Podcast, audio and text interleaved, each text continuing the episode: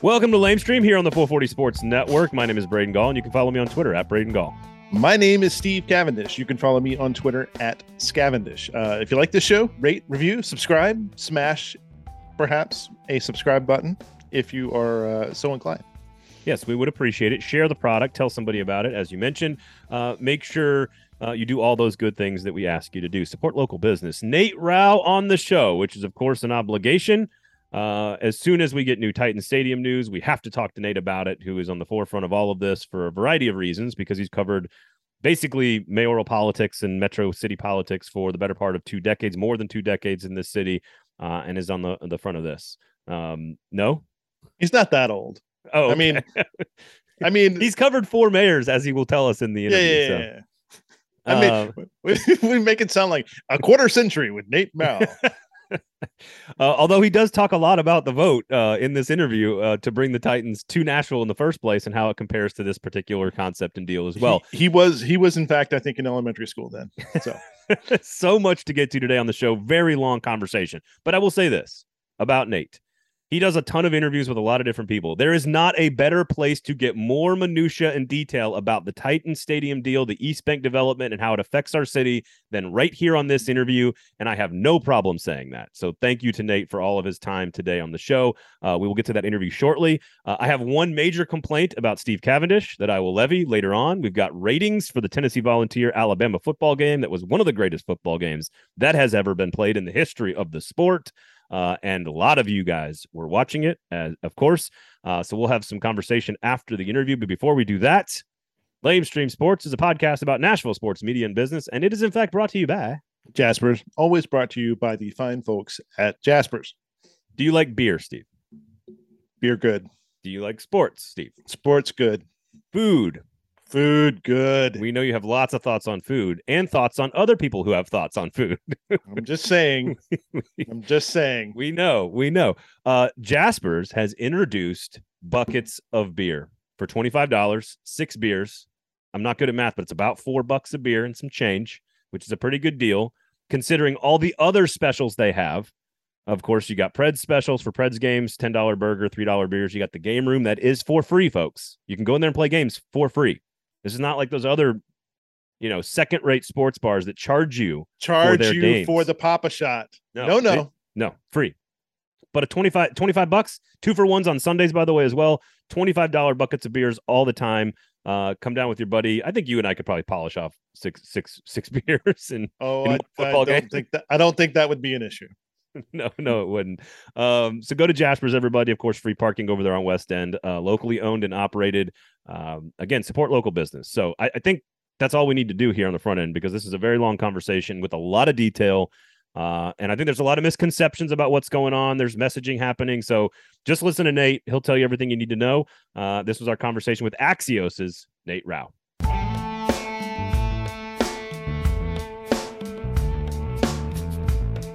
Our first ever three time appearance on the show.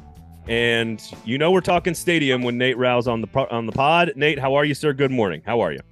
I'm doing good. That's that's quite the honor. I didn't know that. So cool. Yeah, it's also it's also not true. Oh. To, he's not uh, the only three time appearance. Uh, who else? I'm struggling to remember here. Yeah, exactly. We, have had another three timer. You're gonna call me out. You might as well do it with accurate information. In my heart, I, I in my heart, I have to, I have to take the honor. I don't does know. It, yeah. it doesn't does matter. Like a, does he get like a jacket for like the three timers club yeah. or something like that? It's the new Titan starter jacket. That's what it is.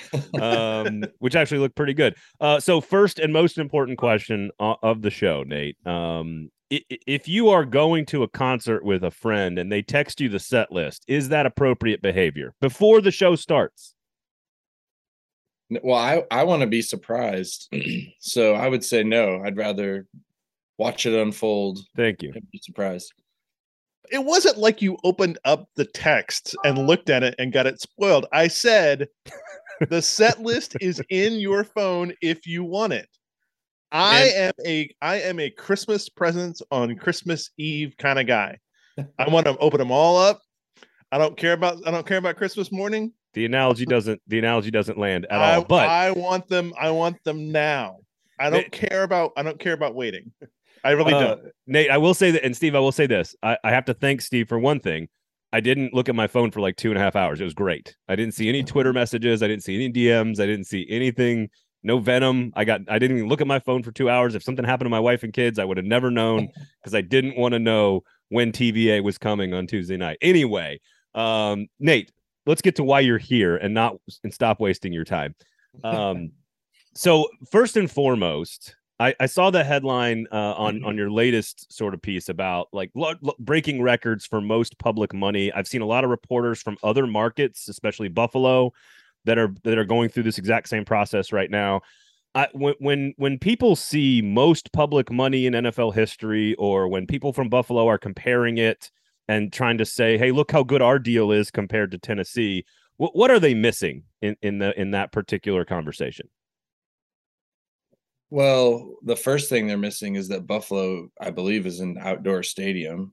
So the you have about five hundred million dollars or more that it costs to put a roof on a building. That's the main difference, really. I mean, after that, we're not at the design level. I don't think of the Titan Stadium, so we don't know where that total gap comes from. it's just a more expensive project. It's a expensive city to do projects in. I would guess more so than Buffalo, New York, uh, which I was there this summer. Lovely place. Um, somewhat lovely place. Uh, upset. That's an upset right there. uh, they have some good wing stops, and uh, Niagara Falls is pretty dope. Um, but that I think that's the main thing. I, and and but in terms of you know the most public money, that's that's just a fact. It's there's never been a stadium project in the history of our country with more tax dollars going to it.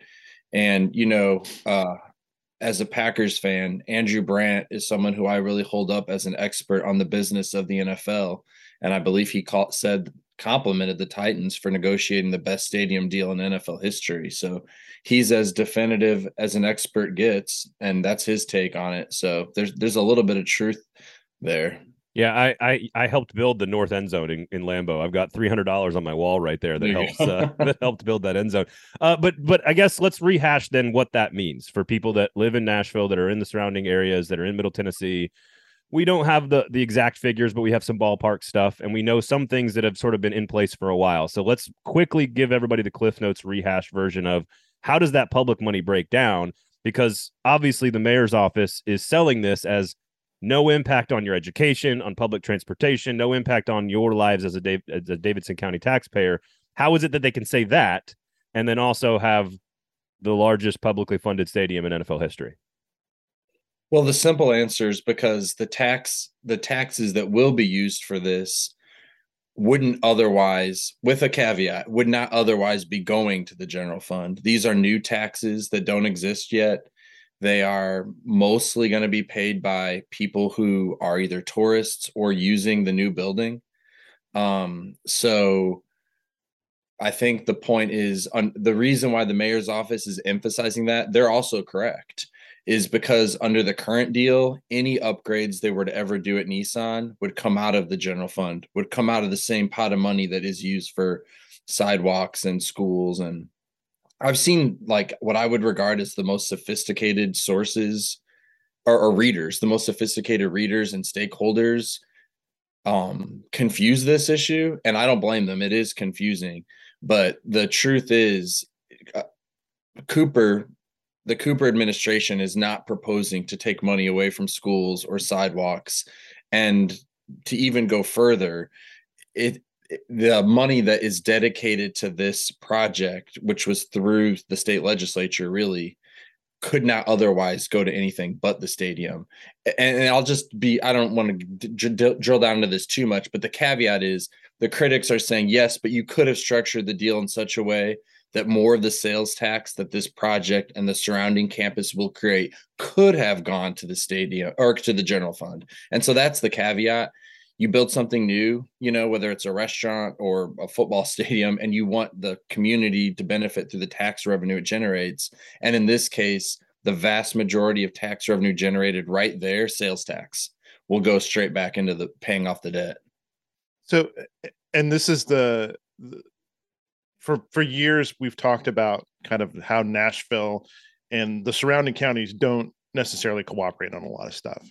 Uh, transit's the best example here. Like it would be easier and probably better for the like the seven or eight county area if there was some some kind of big transit plan that let you go for instance if you live in murfreesboro to get to nashville quickly and more efficiently whether it was like bus rapid transit or a train line or monorail or whatever it is you want to you, you want to do um, if those counties cooperated but they but they don't they they they never have cooperated and and they're, and they're not going to uh in many ways, it, it's interesting to me because I've seen a lot of kind of, I mean, I'm going to say this probably a few times on this podcast, bitching on Twitter uh, about, uh, you know, about you know Nashville taxpayers and so forth.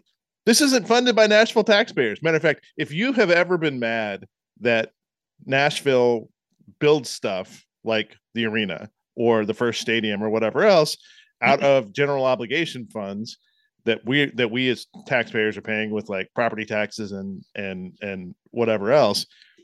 You know you should be met you should be very glad that the taxpayers of williamson rutherford sumner and wilson counties are all paying for this new stadium and not you. I mean that's it's one of the kind of the ironies of uh, of this argument here is that i think your i think your your analysis is spot on that, nashville taxpayers are not really paying for this yeah the the only thing that I've somebody asked me, what are the weak points of this deal?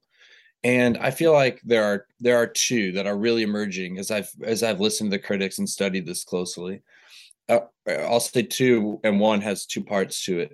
The first is why is it that as a city, and I put this into my initial story when uh, when we broke the news, but why is it that we as a city can figure out ways and the smartest people around government in our city can structure deals to pay for things like an indoor football stadium right?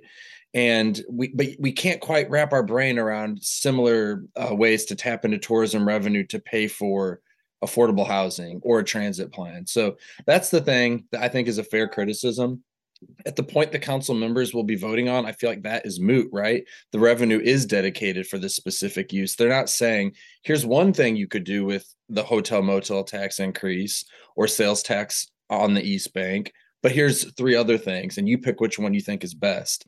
The legislature has set this up in such a way, and the governor, that there's one thing you can spend it on, and that's a domed stadium. Uh, so that, I think that's a weak point. And then the other weak point, I think, and Councilman Mendes has been harping on this, is uh, kind of what I was alluding to earlier. That all there's going to be more revenue generated by these revenue streams. There's going to be more money than will be needed to pay off the debt.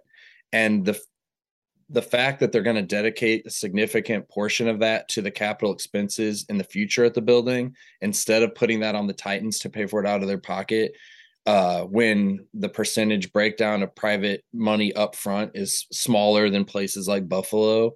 I, I think that's just the other point of criticism that n- not my personal opinion, but I think that's fair. I think that it's fair for Mendes to say, why are the Titans owners not paying for future upgrades here? We're giving you whatever the I don't have the percentages off the top of my head, Steve. Maybe you remember, but uh, about 70% of this is going to be publicly funded. So you should pay for it up front. So those are the two points that I'm I'm hearing that are really, I think, fair. And, and, How, and, which which makes it interesting but too because the so the the titans have agreed to backstop this deal in that they have agreed to cover the cost overruns uh, that may come from building the stadium. So if it's 2.5 billion they're going to eat that the extra 300 million. Um, but also and i asked this at the press conference the other day that because they said they said we're gonna we're we're fully backstopping this. And and so i asked about if the tax revenue falls short, if for some reason, you know, we get we get uh, we, we lose our our oh, I can't believe I'm saying this our it city status. Oh, and and bachelorette stop coming here and you know whatever else. And because this is all off sales tax revenue and that just tanks in that zone that, that the money is dedicated to you know the Titans would backstop that revenue as well.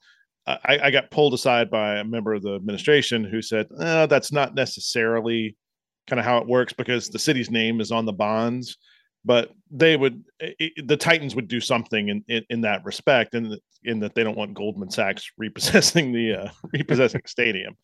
but but it's it's interesting. I think Nate is exactly right. You know, this is this was a Titans led deal at the state, and uh, and and the the fact that it's not it's being presented in this sort of up or down fashion. I mean, Nate, you don't think there's going to be any there's there's not going to be any renegotiation here at the at the council level. I mean, this deal's coming, and it's either there's not going to be there's not going to be any amendments tweaking tweaking the shit out of this, are there? The the one area that I think there could be an amendment on is is the capital expenses. Um, but obviously that was a really sensitive point for the Titans, and they got it in there. So I'm gonna guess that's a hard, pretty hard line for their from them. And uh, so I think other than that, well, and let's see what the affordable housing commitments are, um, because that'll be coming too. And but in terms of the 760 million dollars coming from sales tax in and around the building and hotel motel tax, uh, no, I don't think there will be any. I don't think there will be any room to change that so I was uh, this is what I was going to ask, and I think it piggybacks off Steve's point because we've seen numbers like ten million dollars a year in sales tax, and I think Butch floated seventeen to twenty million a year, which doesn't technically get to the numbers that that that is being projected. So my big picture question is just how accurate do you think a lot of these estimates are? Because we've got an estimate on total cost, we've got an estimate on sales tax, we've got frankly they're they're they're yelling at each other about like what the cost of renovations would have been and a third party like this was the mayor's office that paid for this estimate and it's supposed to be 1.7 billion or whatever. How, how accurate and like are those how important are those estimates? Obviously fairly but how accurate do you think they are?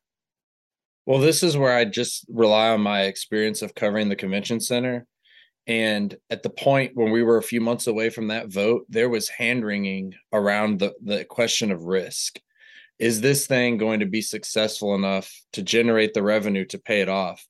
Not only was it successful enough to pay it off, it's created so much excess tax revenue that it became a central point in the 2019 mayor's race. Are we why did we put all this tourism revenue into the convention center? And Mayor Cooper to his credit, I feel like this has gotten lost a little bit in the shuffle. He has funneled more money from the convention center revenue to the general fund and things like schools and housing than any of his predecessors. Um, so my prediction is that these tax revenue streams are going to come in much higher than what is needed to pay this off. I think that it's conservative estimates. These weren't done in a vacuum. They have the most brilliant uh, bond and finance consultants um, working in the background and and banker type folks to fact check these numbers. And they know already that there's they already are estimating at the start. There's more revenue coming in than just what's necessary to pay off the bonds. That's why you have uh, money going to things like capital expenses and some infrastructure around the building. And i think it'll maybe it'll be a podcast it'll be my 40th appearance on the podcast but it'll be way down the line when before it's a debate about wow that it was there's way more revenue coming in in than uh, they even earmarked for it. So, so this ties into then uh, another question about the value of the stadium itself. And Steve's already alluded to this. We, you know, there's some there's some think tanks around the area that have done some public work on post, you know, published some work about the value of a of a stadium to the community and, and all that kind of stuff, the economic value. And we've already alluded to who's going to pay for it, who's going to benefit the most, which is tourism and then you know people that use the facilities um, do you have a sense for as to just how valuable a stadium is to a community in general in terms of economic impact? I think it's widely accepted that the tax dollars, the tax dollars you put in, it, it doesn't the benefit doesn't outweigh the cost. But that comes with a tremendous counter argument. And the first counter argument is look at the other 35 largest cities in the country. They're all doing these same kind of deals with a few one-offs where you have owners wealthy enough to pay for everything up front like what happened in Los Angeles that's not normal. Every city every region in the country major metropolitan region commits tax dollars to stadium deals. And you can get down into the weeds about is what is it this deal? Is well, how do we compare to buffalo? How do we compare to chicago? That's the job of council members to to figure out whether the dollars and cents add up or not. But the idea i just think that i just think that when the criticism is every city in the country is stupid um i don't know I, I, just find that slightly less compelling. I know what the economists say and i think that it is a fact that there's agreement that too much tax money goes to these entities and I think Andrew Brandt, who I referenced earlier, the NFL exec, former NFL executive, you know, the NFL uh, socializes its costs and they privatize their revenue, and so they've got this brilliant model, right? But uh, it's not. It Nashville's not alone here, and there's about five or six other thriving cities that are dying to get the NFL. Wait till you see what they do in London in the next five to ten years Ask Oklahoma City if they want an NFL franchise. Ask St. Louis if they want to have an empty building or if they'd rather have an NFL franchise. And and just and the whole thing, you know, this is the most expensive, most tax dollars ever committed to a deal. But do you know who's right on our heels? Denver and Chicago. So those are two cities that have a pretty long history with professional sports, and they're going to commit hundreds of millions of dollars to their uh, stadium deals and the surrounding developments. It sure sounds to me like Chicago's heading down this exact the suburban development will be eerily similar to what Nashville's pushing.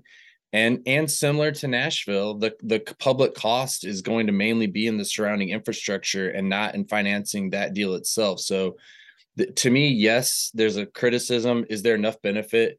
the, the idea is if I didn't spend my $150 at a Titans game, I'm going to go spend it at, you know, a couple of concerts and going out to eat and the the city doesn't benefit anymore. You're funneling where it goes and you're not increasing overall benefit. But um, I do think there are some, I don't know about you guys. I think there's some businesses that benefit in an abstract way that that isn't measured by the 2.1 billion.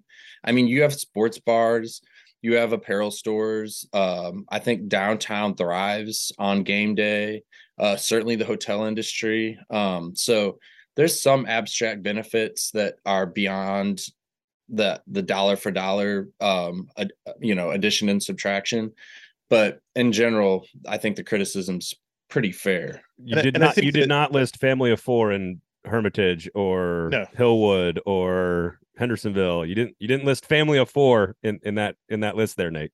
Yeah. well, and, well, and the, the the interesting thing to me is that there is uh people people who have brought NFL the uh the, the people who brought the NFL to Nashville would you know would argue that the prestige of Nashville being a top tier sports city ended up having a trickle down effect I hate that term, but uh, ended up having a trickle down effect or or some kind of halo effect in terms of the businesses that ended up they ended up bringing to Nashville. Like there's a there, there's a there's an argument to be made about Nashville's prestige puts it on a puts it on a playing field that it attracts things like Alliance Bernstein and Amazon and you know what and what and whatever else that may be that may be good or that may be bad. I mean, there you, you can you can argue that sort of both ways, but there is an. I think Nate's right that there is an effect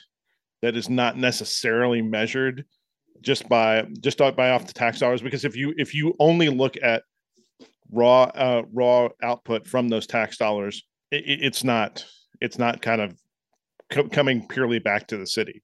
Ripple um, is a better word, Steve. Let's do ripple it's a ripple. Uh, so, Nate, I want to back up a little bit about the process. You know, there are two giant pots of money. There's this five hundred million dollars from the from the state uh, for the dome piece of this, and then there's this tax capture, and all of this is you know we could be talking about like kind of how much of that percentage should be going back to Nashville or being invested in other things, but the fact of the matter is the state controls exactly how the sales tax is administered in, in that respect. This is you know this money is a is a state function and and was was basically like you said packaged for it. How did all this kind of come come about? Because there's there's been a titans deal percolating around here for you know five years now. Yeah.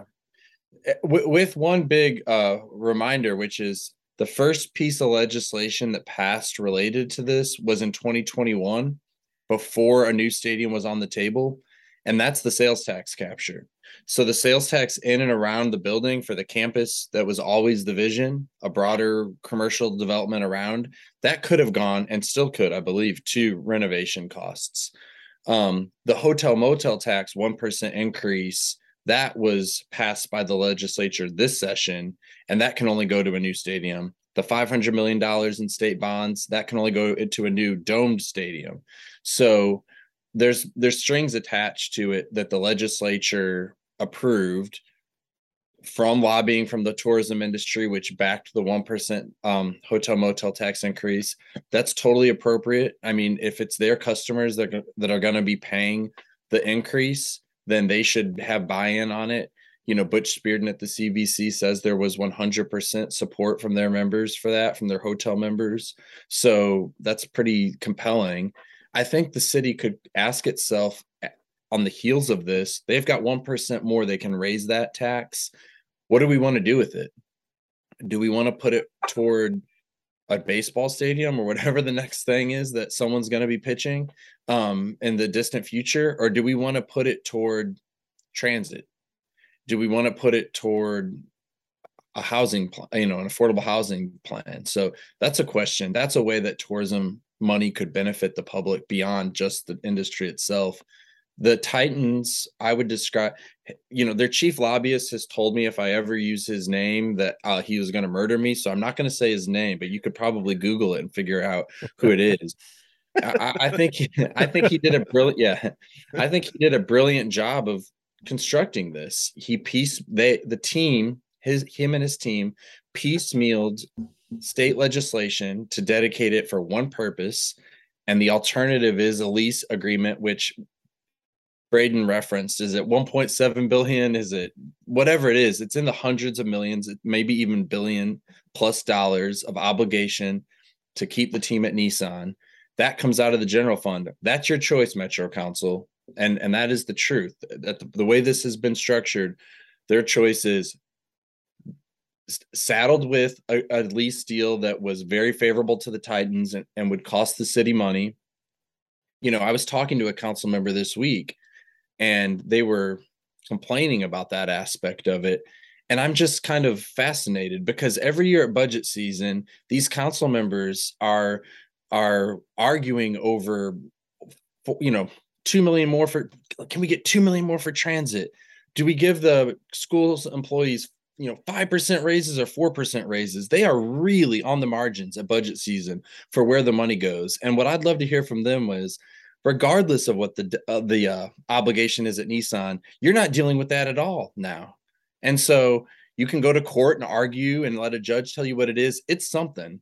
And that means you're going to be paying money that and, and answering a question you don't have to answer right now to to pump into Nissan, and that means less money for transit, and that does mean less money for sidewalks and and less raises for support employees. Sadly, sadly, that's what it means because that's what the lease says. So they got here because it is a trend in pro sports for the stadiums that were built in this era to get massively renovated or replaced.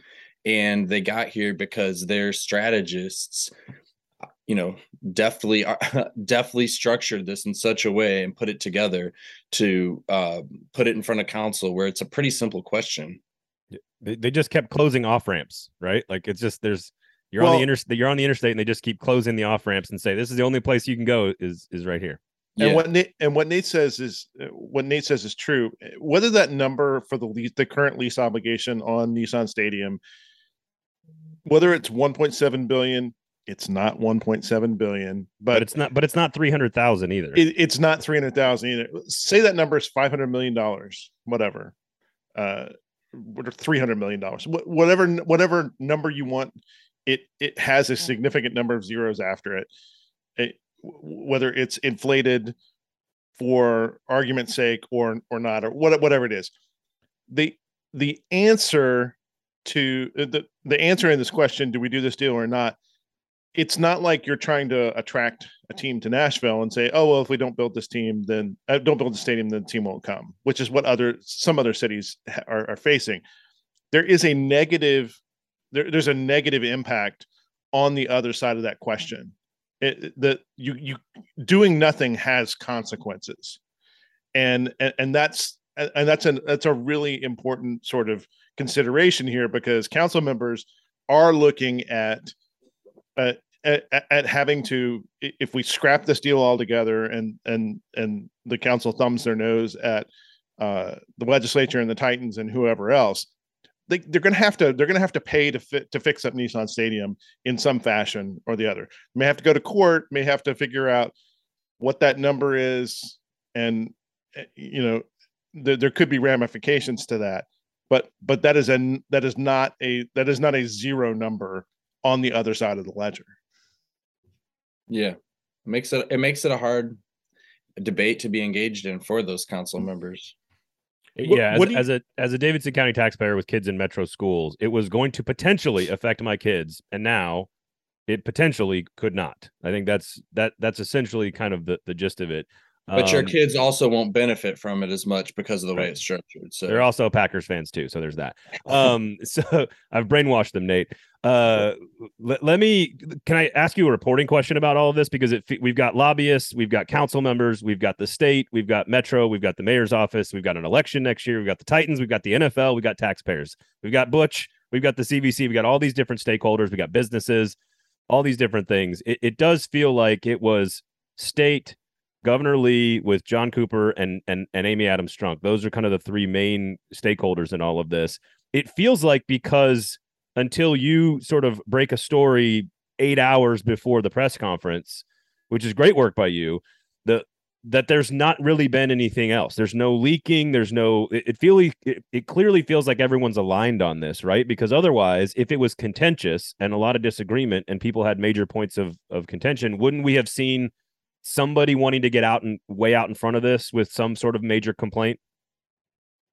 So I guess Mayor Cooper is the fifth mayor I've covered. Is that right? Or is he the fourth? He's the fourth mayor I've covered.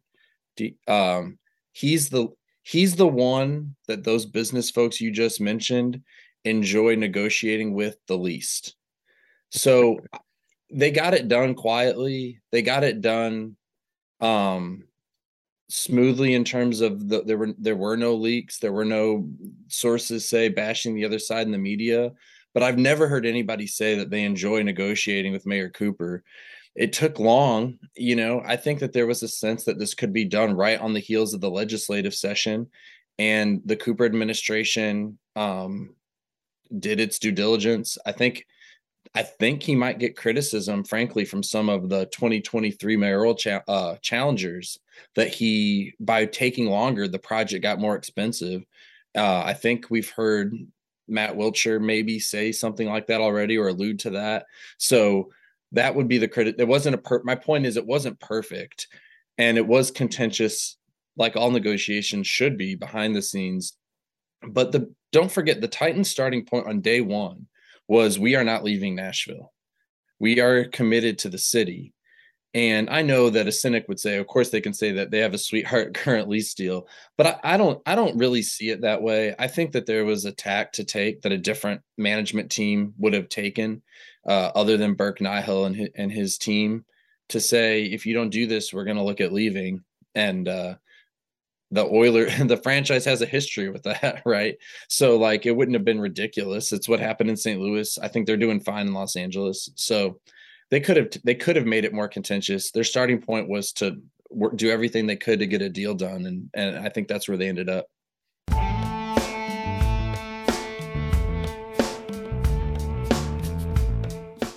Lamestream Sports is a podcast about Nashville sports media and business. It is hosted by Steve Cavendish of the Nashville Banner. Sign up for good journalism, support it, NashvilleBanner.com. And it is brought to you by the wonderful and amazing folks at Buckets of Beer. Dot com. Period. I don't know what's at I don't know what's at that website, so don't go and don't don't, don't yeah, don't do that. Don't blame um, me. Don't blame me if there's something there that you don't want to see. But now, to be fair, and to Jasper's credit, I've never heard the phrase bucket of beer and thought about something bad. It's just always a positive. No, that's true. Although that is not always a, a, way to find your way around the internet. I'm just saying. I'm just saying if you're just going to punch keywords, yeah, key no, phrases, dot com into uh, into the URL bar. Bucket of beer be, though has be a little careful about that. Over the years, bucket of beers had a good messaging strategy. Just Very be, good it- just be strategy. itself, be authentic, like 440 Sports, like Jasper's. Just be yourself. Provide six beers to somebody for 25 bucks, like they do at Jasper's. I think you're going to win some people over. I think you could win an election on bucket of beer as your messaging strategy. Buckets of beer, great food, great place to watch a game. Game room that's free. I, I don't know what more you would want from the next evolution of the sports bar. Parking is free. Parking is free. You go for a nice dinner on Wednesdays, $5 bubbly. Unlike the Pred special teams, Jasper's specials are very real and productive. They- They're very good. Uh, They've got you, gonna have to, are you gonna have to rename the gold standard uh, drink because of because of the Pred special teams? Yeah, yeah. Uh, uh, five minute major. That's what they. That's what they're serving. that's what they're serving at at Jasper's now. Instead of the gold standard, it's just It's all it- Major it- it- penalties. it's just it's just straight 151 and like a splash of juice.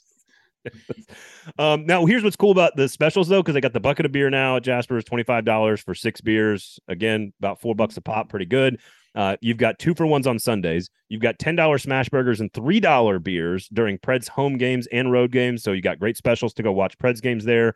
You also have five dollar bubbly, so you want to take uh, the significant other out for a nice dinner date and not tell her that you're going to save some cash on uh, you know on the beverages. Wednesday nights five dollar bubblies, so I think you get some like rosé Wow. and some champagne, all kinds of stuff in there for like five bucks a pop. So Wednesday you got a deal, and then four to six, four to six like Monday through Thursday you got you got happy hours. So like there's, and there's happy and- There's something special happening all the time, which is also exactly like Pred's penalty kill. not something special happening all the time. Uh the and of course you always have the deal of deals uh to go watch a Preds game at Jasper's. Yeah, Yeah, I already said that, Steve. Thanks for listening. I talked about the ten dollar smash burger and the three dollar. What I, you I'm not, Google- I, I, the- I, I, I kind of It's all right. You- You're not the first person. In fairness, I kind of glazed over at buckets of beer. Just I had a thought bubble. It just drifted off into the bucket and I was swimming around in there. So go to Jasper's, everybody. Go to Jasper's.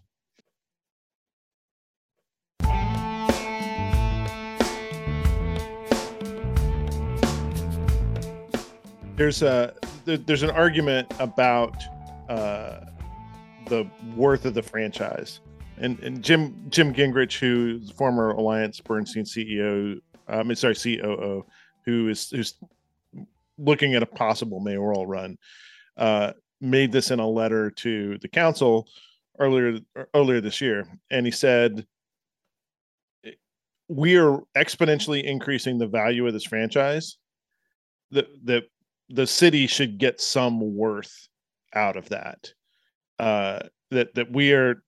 It, it- it's not just uh, it's not just a a big structure that will bring events and maybe the Super Bowl and WrestleMania and whatever else you want you want to talk about in that being in that facility, but you're taking the value of of the Titans, which is in the lower third of NFL franchises, to to a middle to at least the middle third of values because of this deal, and the city should realize some of that. Is that how does that strike you? I, I- I'm I'm because I'm I'm I'm interested in I, I'm interested in that, and there's some politics around it. There's some other st- stuff, but eh, th- is that is that a valid, valid negotiating point? No, because in no, in no city that New York, the city of New York doesn't share in the value of the Yankees. I don't even know what he means by that. I mean, teams are privately owned. The owners enjoy the value or benefit from the value of it. If what he means is they should tap into their paper, the paper value of the franchise to put more cash in, then fine, negotiate it that way. That's not the way team ownership works. I don't think the city would want to be in the ownership, the Oh, sports yeah. ownership business. Um, Move the team to South America. You'll be fine. Well, um, Yeah, I think I think what his point was was that you that you put more of the burden back on them because they're because they're going to be uh, Yeah. because because there's going to be more value in the franchise It on the other end. isn't- Isn't the answer similar though to the ripple effect that's sort of nebulous and vague that we've already talked about? Like that it just benefits, it elevates the entire community in general. Isn't that isn't wouldn't that be the Titans' answer to that question? Well, the, the Titans are certainly the biggest benefit uh, bene- beneficiaries Sure. of this. Sure. yeah, I mean, to the tune of probably like a billion dollars on the on the bottom end of the franchise. Yeah, I, I I think there's a really compelling case to be made that the Titans owners are not liquid in this is the way that most sports owners are. I mean, I, we don't know about them in a way we know we don't know about the Adams family heirs in a way we know about most sports owners. Uh, Amy Adams Strunk is not like that. She's not she's not out um, in a way that uh, you know, I think she's more involved in the community than the than the than the than Bud Adams' uh, family was after he died. I think she improved those connections, but she's not out public in a way that helped me out, guys, with some prominent owners. She that's Jerry, not, Jerry Jones, Jim Irsay, Stan Kroenke, right, yeah. Mark Cuban. Exactly. We, we can keep going. yeah the Kraft you know he she's not like that that's not her style um i don't i think that sh- the the folks who own the team now don't have one a billion dollars uh, cash to put into it. Um but that was a negotiating point for mayor cooper to lean on. Uh, one one thing that has been lost in this a little bit is the titans at one point were pretty open about when it was a renovation about the possibility of being involved in the redevelopment around the stadium. That's not going to be the case anymore. That was a little bit of a, a trade-off here. So I, I don't I, I know what he's saying. If you want to say eh, that's a simple point, right? They should put money into it, but I don't really know what he the, the, I don't know what he means by by by that kind of broader point. Um, so yeah, I think I think that, it- it- but again, but you still come back to the question facing council is if you think they sh- this is a yes or no vote, right? Bob Mendes is not going to get to sit down with the Titans negotiators and say, "Well, I want you to put 1.2 billion in." He can vote no, and he can send them back to the negotiating table. But uh, the deal's the deal. That's what the council is going to have to uh, to vote yes or no on. one of you you raised sort of an sort of an interesting kind of kind of future question which is the will are the are the is this family the long-term owner of the titans? Are, are they the are they the the owners 20 years from now uh of the titans because of that position? I mean there's been a, a, a spate of new owners come into the league that are 5 10 20 time billionaires and pay for the pay for the the team and it and it's done you know this is a this is a stretch for this is a stretch for them. I think part of the the financing on that 800 million part is like 200 million dollars in league financing rather than just cash from the from from that ownership group. And that may be smart money management on their part too but but at this you know it, it is the nfl kind of partially financing this as opposed to as opposed to just the ownership group here.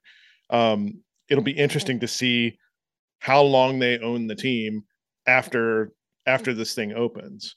Uh, Yeah. because because it, it all of a sudden becomes a super attractive uh, sort of sort of piece for a new for a potential new owner right? You have you'll have a gleaming new stadium. The they'll likely get a super bowl out of this. Maybe they'll get in a super bowl rotation. May, not not as much as like miami or new orleans but you know nashville is a city kind of built for that now right? To, to host these sorts of events. And so you, could have you could have that sort of piece. Um the the council piece of it nate is there a, is there a reason for them to have to act with any certain speed?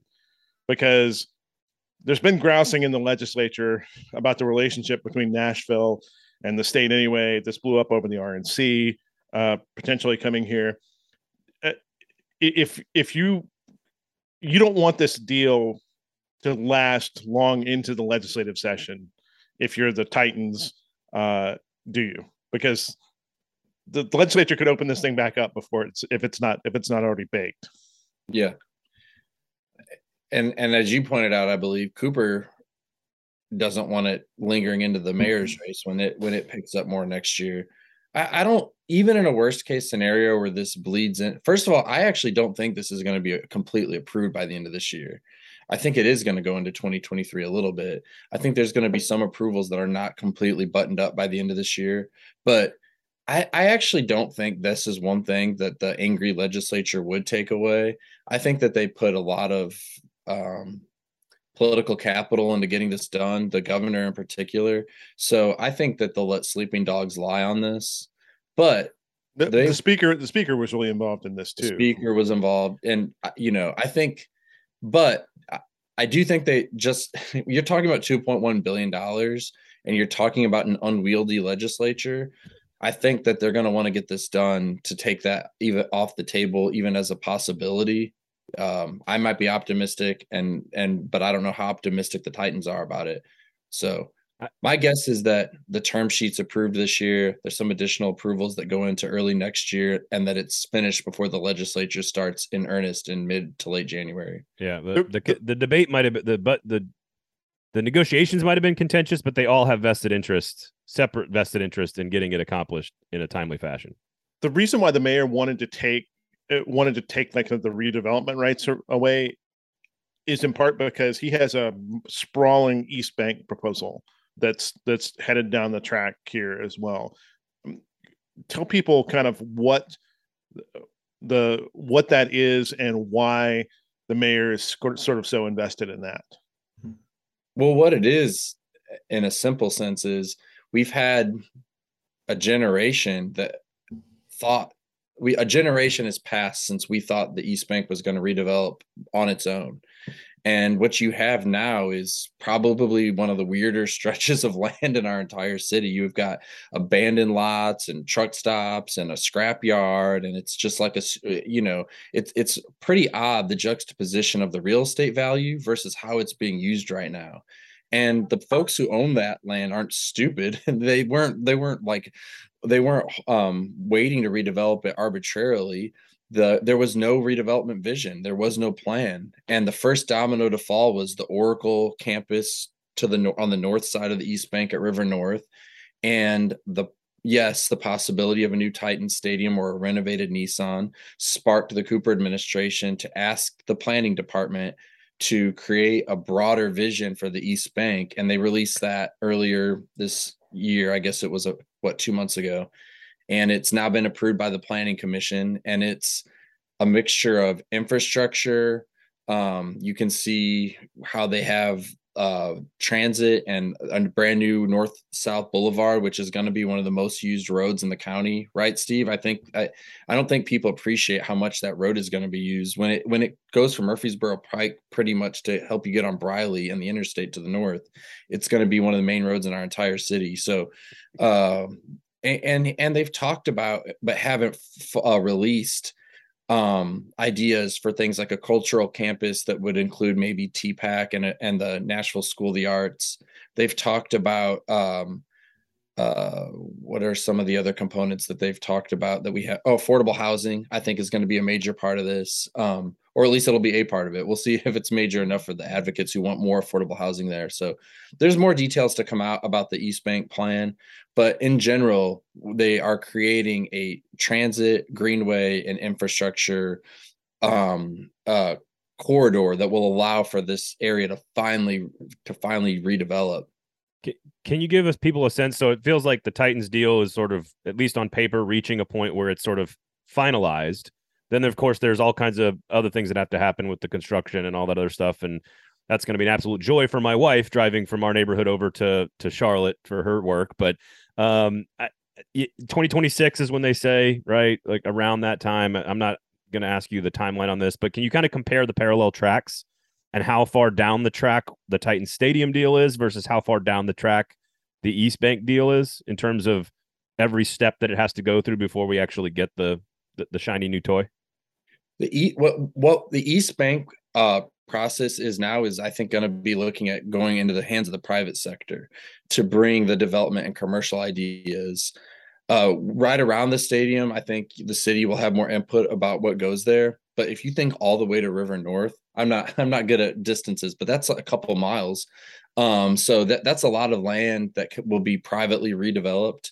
And the government's uh role is setting the land use plan which is done so the Titan Stadium, in the next what two to three months, four months maybe tops, three months I'll say, will get approved, and then you'll start the construction process. 2026 sounded ambitious for, to me, uh, but may, maybe not. I don't know. I don't remember the timeline of like Music City Center.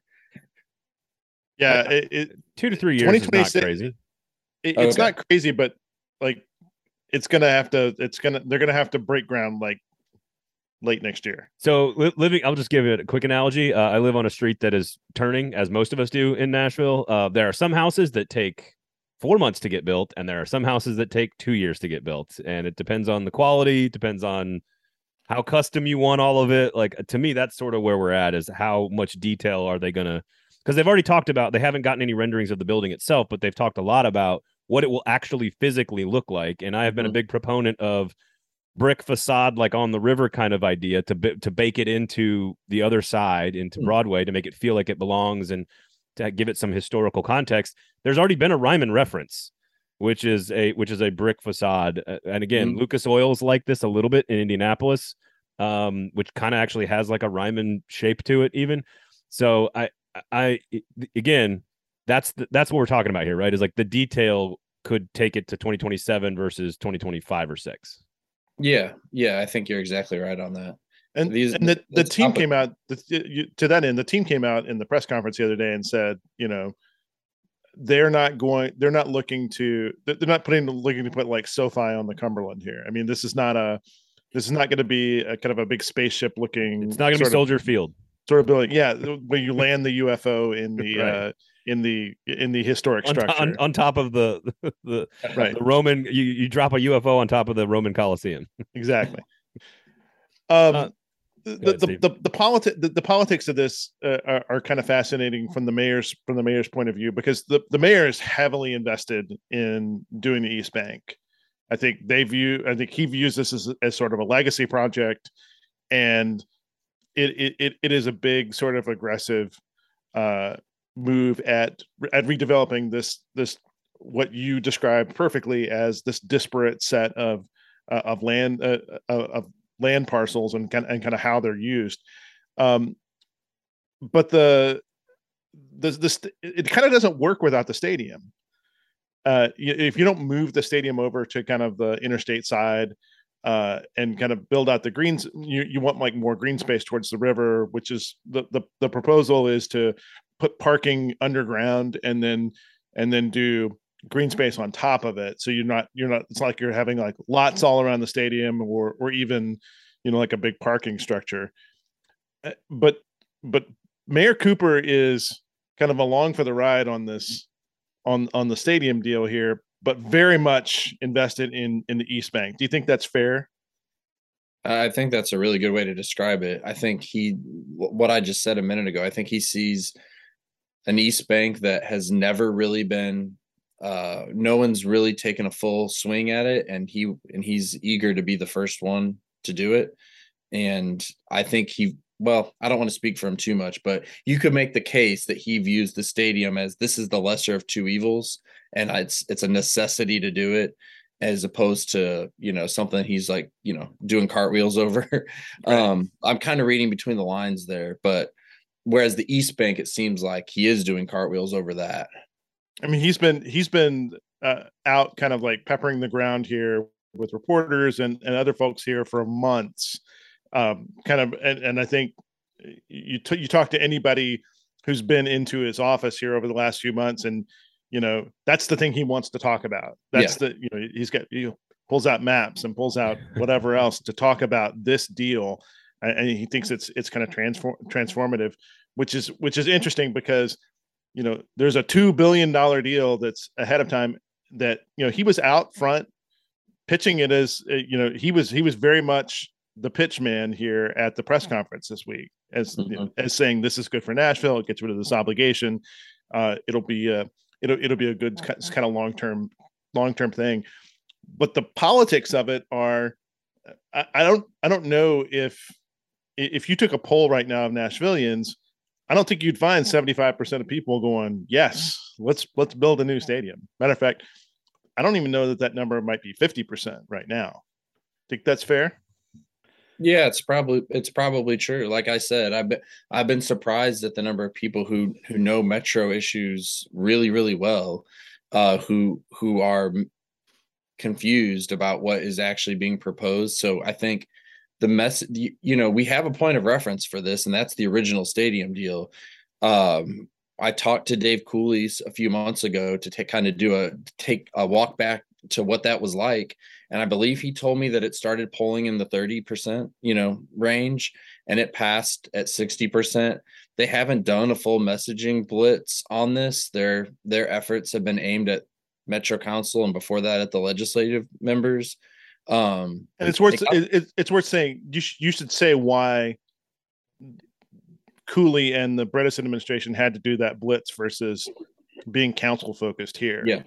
Well, because of the way that deal was structured, that it, it, was eligible to be uh, voted on if if uh, petitions were ga- enough signatures were gathered for a petition to put it on the ballot, and that's what happened.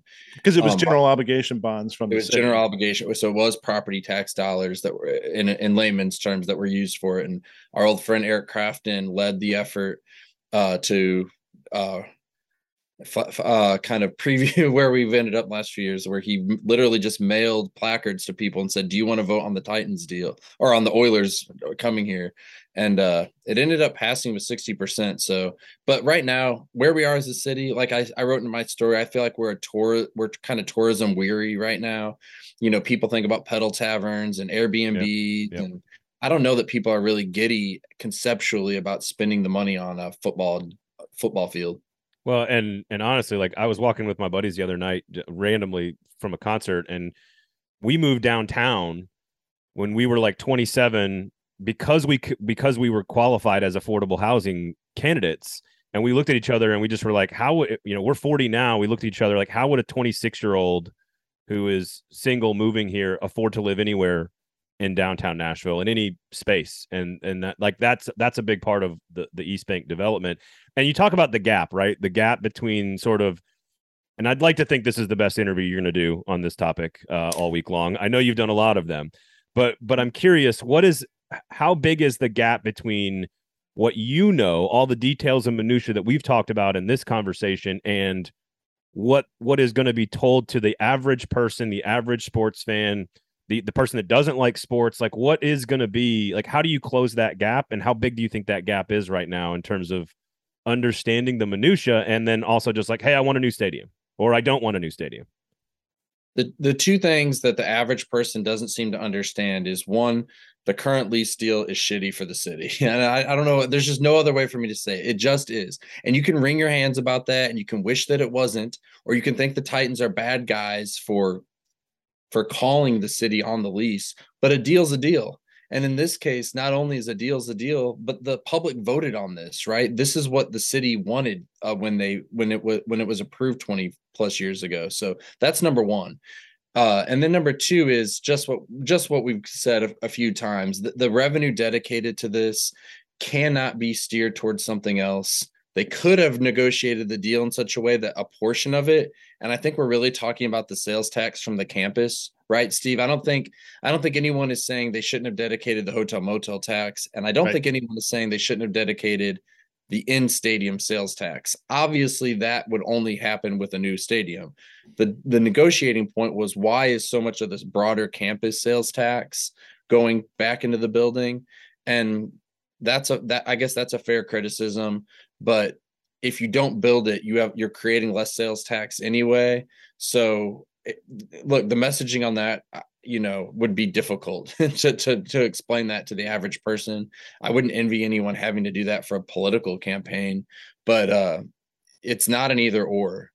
The choices are not increase teacher salaries or hire more cops or build a football dome. Right. that's not the choice. And uh but look i'm not i'm not blaming anyone for not grasping it. It is confusing let, let me ask Steve this then, or both of you. Do you think Cooper's message at the original press conference, which was fairly simple, and now we're talking communications, we're not talking sports or financing, we're talking comms here. It was we're we're taking the burden off the city and bring bringing this new thing to our town. Do, do you think that is the right approach for him going into a mayoral race next year? I do. Is I, it, I think he is it, framed, is it accurate? well, no, no, it's I, I think it's accurate. Right. Um, you know how it plays out in a mayoral campaign is, is a different question, and, and how this, you know, is this is this a council politics question next year? Because all those all those council members are running for reelection. You have a significant number of council seats that will be open I because people are term limited out. So this might actually, you know, parts of this question may actually show up in council races next year. Uh, I, I, don't know exactly how it might be weaponized um, because there's just not a ton that the that the council could do uh, in terms of renegotiating the deal. I mean, it, it is just sort of an up or down thing, but people are going to have to people are going to have to answer for it next year, and and and that's why I think there's there's there's probably um, at least among people who are running for council next uh, you know in the next term, whether they're running for a district seat again, or some people are going to run for at large or whatever else, to not have this stretch into you know into the spring where they're going to have to start going out and making their case to voters. They would like they I think I think most of those folks would like to have this issue settled uh, so that it's not it's not weaponizable either you know against them. I, I think yeah. that's maybe on a communications point of view, thinking about it in the future and and and the politics of it. That's probably the way it is. Does this show up in a mayoral campaign?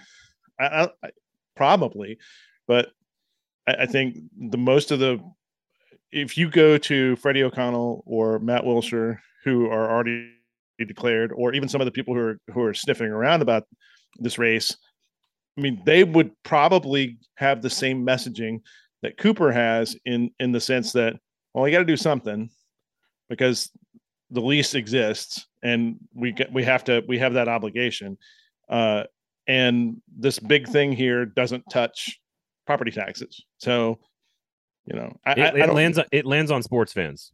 It does. Yeah. When you say, "Hey, we're taking all the obligation away from the city and the taxpayers, and we're going to build you a new stadium," sports fans go, "Great."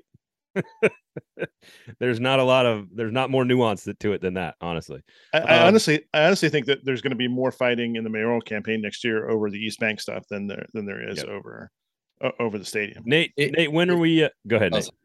Well, I was just going to say, if you really want to get nerdy on this and pay attention to what the council members, like I'm interested in, in what the at large members who are up for reelection next year, how they vote. I think it'll just tell you which way it's headed. So, like Zulfat Suara, Burkley Allen, Jeff Syracuse, who's running for at large. I believe Nancy VanReece is a potential at large candidate. Well, and Sharon Hurt, who might be running for mayor too. Yeah. I, am yeah, and, and then uh, Angie Henderson, who might run as you reported, Steve for uh, vice mayor. How do those? Of course, the funny thing about all this is we might have the council shrunk next year by uh, by the legislature. So uh, I I heard somebody make the joke. Well, if if these 40 people don't vote yes, then the 18 people who are left next year maybe they'll vote. They'll have to vote for it. So we'll see how that goes super less government. That's what we all yeah. that's what we're all voting for. Um nate uh thank you so much for your time man. You're you're super gracious every time we have you on. Uh it's been a long conversation so we really appreciate it. Uh, i hope everybody is smarter off uh, for it. I assume they are. Now here's the question uh, to wrap up. When's the next time when's fourth appearance coming? Is this about january we have you on? Is that that's your final prediction?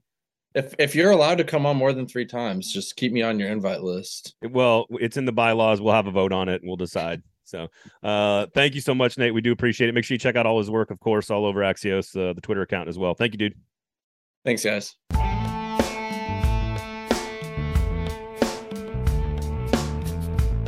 That was the unimpeachable Nate Rau from Axios. We do appreciate his time. Friend of the pod, Jason Isbell fanatic, Green Bay Packers fan, all kinds of good stuff. Chicago Cubs fan wears the hat all the time. Every time I've ever seen him, he's been wearing a Chicago Cubs hat. Uh, but one of the one of the in the intre- interview.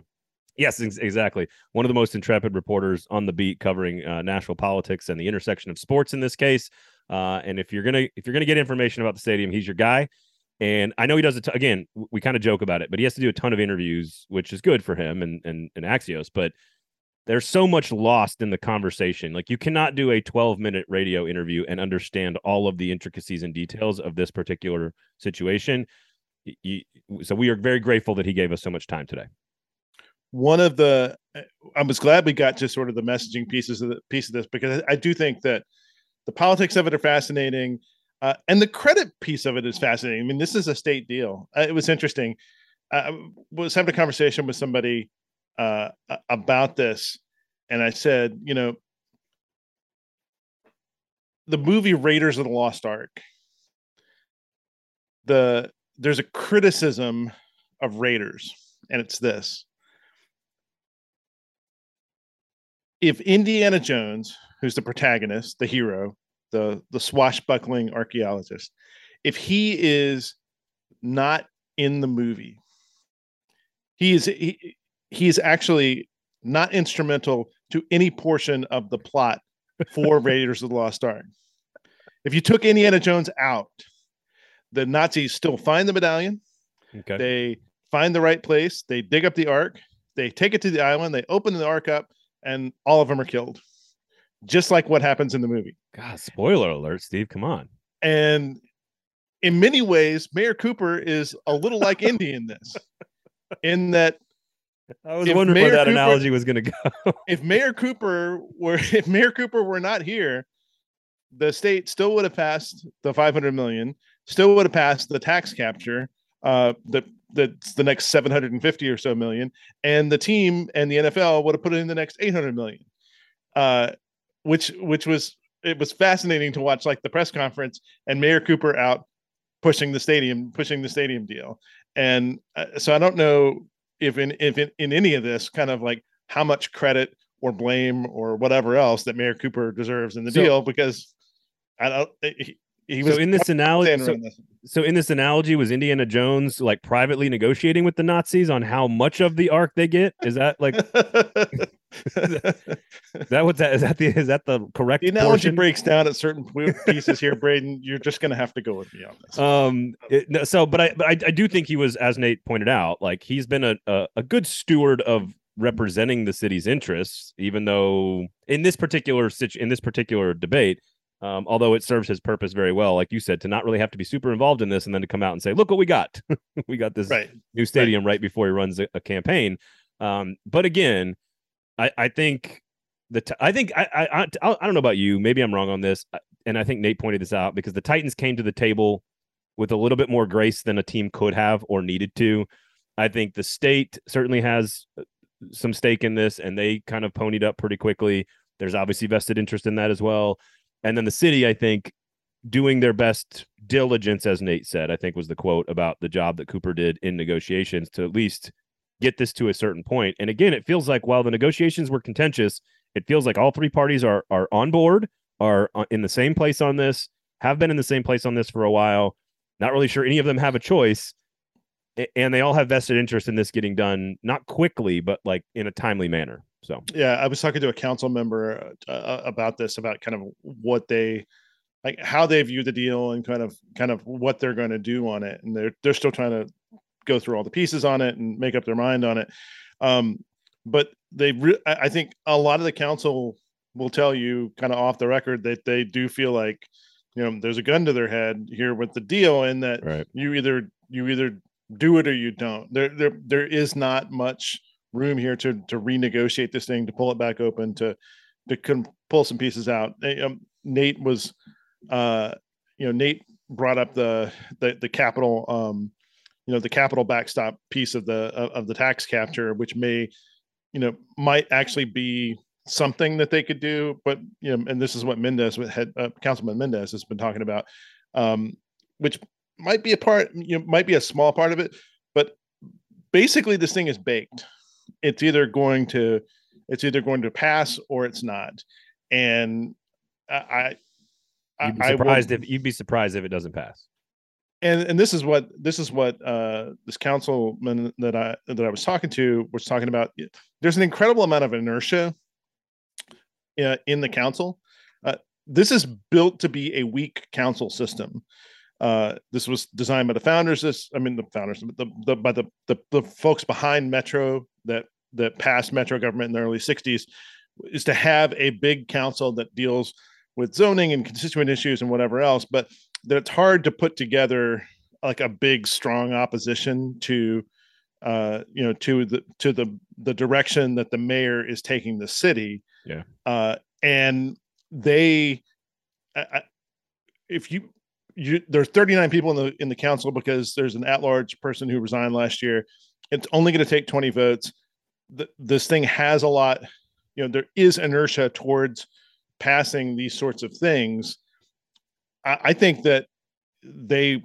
I, I think that the politics of this is going to be very hard to stop. If you Yep, wanted to yep. stop this deal, Yep. I, I just don't. I, I don't. It's going to be very, very hard in the council to find you know 20 votes against this. I, I am I am uh, no political expert, but if I'm a councilman, I can see the value of going along with this to take the win in, in and then and then sell it to my constituents or or whatever race I'm running in. Hey, hey, I was a part of this win, right? If you want to call it that, which I think many people would would paint it in that in that light, and then to turn around and then use whatever capital you've built up to fight for what you want in the East Bank deal, Yeah, right? I mean, like the, the, those the are the Bank, those are the debates that are coming, which is affordable housing and green space and all that uh, transportation, all that stuff. the East Bank could actually be sort of the battle royale of Right. uh, uh, of of all of this. And if you're, I I think that there is, there's a, there, there's a there's a school of thought that says, okay, this is largely a state funded deal. Uh, so take the state money, or take how the state has Right. set this up, and if we're going to if we're going to fight over it, you know, the East Bank is is the fight to have. Um, because that is the you know you're building a, a you're essentially building a new neighborhood downtown. Th- th- and that is what impacts the most people's lives who live here, who aren't tourists, who don't live in Franklin or Hendersonville or Mount Juliet. It's that again, I'm one of them. My family is one of them. That is what will impact us. And you heard Nate say it. That road could be one of the most used roads in the entire county, which is something that I assume we will be doing. Uh, uh, dedicated bus lines, for example. I mean, for the love of God, please, just Well- just just get me some place in Nashville on the exact time that I'm supposed to be there. That would be wonderful. Um, well, the well the the the interesting thing to me is that the if you want to make a criticism of Mayor Cooper, it's that he came in he came in four years ago or three and a half years ago uh critical of all of the focus on downtown and that we would be building now we Right. would be building a new neighbor that his his crowning achievement would be building a new neighborhood downtown Yeah. uh, and, and i think that's what i that's what i've heard specifically from a couple of people on the council and and, and some other folks that that that is the that is the thing that just kind of Yeah. that, that they there's there's an, a complete disconnect on. They, they have largely been by very very very talented and and and um, coercive forces as well as legislative decisions. They've sort of painted themselves into a corner in the stadium. So again if i'm a council person make it look like i'm the reason we won even though we've sort of all been painted into the corner to do it.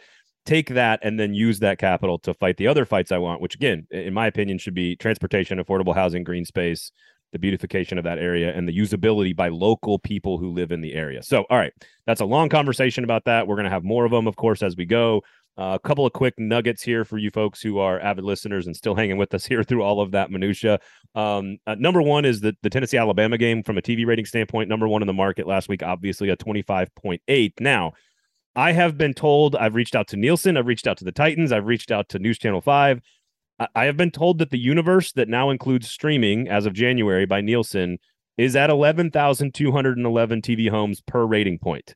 Um, that was the number I was told by multiple people for the years before. Uh, that's apparently still a lot of gray area there. But if you compare just this year's numbers to this year's numbers, Alabama, Tennessee at 25.8, that beats every single Titans game by a couple of thousand TV homes. Uh, the Giants game was a 23.4, Buffalo was a 17.6, the Raiders was a 22.3, the Colts pulled an 18.1, and Washington was a 20.4. So we are talking two, two and a half ratings points better than any Titans game. Uh, again, I think the quality of the game and the two opponents have a lot to do with it, obviously. But if each rating point is worth about 11,000 TV homes, you're talking 25, 30,000 more people and more homes in Nashville watched Alabama and Tennessee than have watched any Titans game. And and that would that that we're talking 10 15 year high for any college football game in the city of Nashville which is I- again not a surprise. I, I I still believe that that the NFL is is more is a bigger ratings franchise than uh than college football. However, we saw glimmers of this last year in the Tennessee ratings as they as, as people started to get excited about Yep, this yep. team in Heupel and that 25 number is what a fully operational Death Star looks like uh, when Tennessee fans are uh, have a good team and are excited. You know, probably that's Bama. Well, and Bama's Bama's the second There's biggest. a bunch of Bama fans here. Bama too. is the second biggest product product in the market as well from Right, college standpoint. right, and, and that's, I mean, that is that is the fully realized number right there. That's But- that's To um to disprove one particular afternoon drive time radio host in the market. Love you, big guy. Uh, this is a Tennessee market. Okay. Yeah. When Tennessee is good and when they are big and when they are doing this, this is a University of Tennessee market. It is a University of Alabama market number two, but it is a University of Tennessee market. Again, they've pulled an 18.7 this year for the Florida game, which would beat two Titans games. Yeah. Two Titans. The, the Florida game beat two Titans games. The Pittsburgh game this year pulled a 14.3, which is close to two Titans games. And this Alabama game, again, just uh, beat every single Titans game uh, this season. I, I agree with you. The NFL is still king. There's no question about that. From a consistency standpoint, it's not even close because when you can get blown out by Buffalo on a cable channel at six o'clock on a Monday and still pull an 18, you're, yeah. you're, you're still the king. But from a college standpoint, this is absolutely a University of Tennessee market. It's not even close. So, two two weeks two weeks from now is the uh, two weeks from now we'll, we'll let you know exactly what what this is when we see the Tennessee uh, Georgia ratings. oh, can't wait and- for that, which was a big and number that- last year. So, It, it was a big number last year. It'll be a big number this year. It'll be, you know, a top five uh top five thing unless you know Tennessee stumbles against UT Martin, which I'm not Oh, okay, saying stop, it's stop. I'm Just not stop. saying don't even just don't even talk outside the realm of possibility. But stop. whatever. All right. Yeah. Uh, so uh, go to Jasper's, everybody, of course, because Lamestream Sports is brought to you by. Jaspers. Make sure if you want some good journalism, sign up NashvilleBanner.com. It'll be sent right to your inbox. Steve and, and, and the team are doing great work. Uh, so make sure you check that out as well. You got, uh, again, we mentioned Jasper's. Have I mentioned Jasper's, Steve? Go to Jasper's, everybody. Go to Jaspers. Um, you can get to us, uh, of course, on the Twitter sphere there at Braden Gall, at 440 Sports, at S Cavendish, if you want to do that as well. I've got one major complaint, however, for you. Uh, I've been waiting for this. So, considering the climate, let's just say, about some messaging for the last, I don't know, 25 ish years around media and the perception of media and some extremist behavior towards media. We, we've got somebody bringing an assault rifle to a, you know, to a, a newspaper in Baltimore, right? A couple years ago. I, I would prefer when I am in attendance at the Ryman Auditorium that you not tell everybody that if something were to happen to the Ryman, every reporter in Nashville would disappear. Or- I didn't or- say or that. I something- said or something to would that effect. substantially. Please do not put a bullseye on a building when the- all of the media is in attendance. And there were many luminaries and dignitaries at the Jason Isbell concert on Tuesday evening. My favorite, my favorite response to all that was was Kim Kruesi over at the Associated Press, who responded that uh, because we were at the we were at the Tuesday night show together. Uh, Nate Nate was there. Teresa was, Walker was Nate there. was there. Uh, Yeah. Adam Tamburin was there. Yeah. Uh, Ter- Teresa, Joe Hudak from uh, Rolling Yeah. Stone. Uh, I mean, eh, there were probably you know dozens of others that we didn't see. It it tends to be a, a journalist friendly crowd. Uh, and um, Kim Kruesi from the AP t- uh, tweeted back at uh, back at me. Uh, I've been named the designated survivor as my tickets are for Wednesday night. Which so we'll was, have at uh, least one represent. I'm just saying, Steve. You know, in this climate of like extreme violence towards the media, I just don't think you need to put a target on the Ryman. You know what I'm Uh, saying? Like, that for the sake target was people. that target exists no matter what. At least Yeah, you no, know. I know. I'm kidding. I kid Go because in- I in care. we'll go out happy. I kid because I care, and thank God I didn't look at my phone as we talked about in the interview. Otherwise, I would have been more scared during the show. No, I'm kidding. I'm kidding. It was it was a great show, and uh, uh, we had a good time, and we had a great time talking to Nate. So special thanks to Nate for hanging out with us and giving us all the um, all the details for everything you possibly could need to know about this. And I'm sure we'll talk to him again when it all gets approved sometime in guessing January. So thanks for hanging out with us. Thanks for listening. Go to Jasper's, everybody. For Steve, I'm Braden. Thanks for hanging out. This has been Lamestream Sports here on the 440 Sports Network.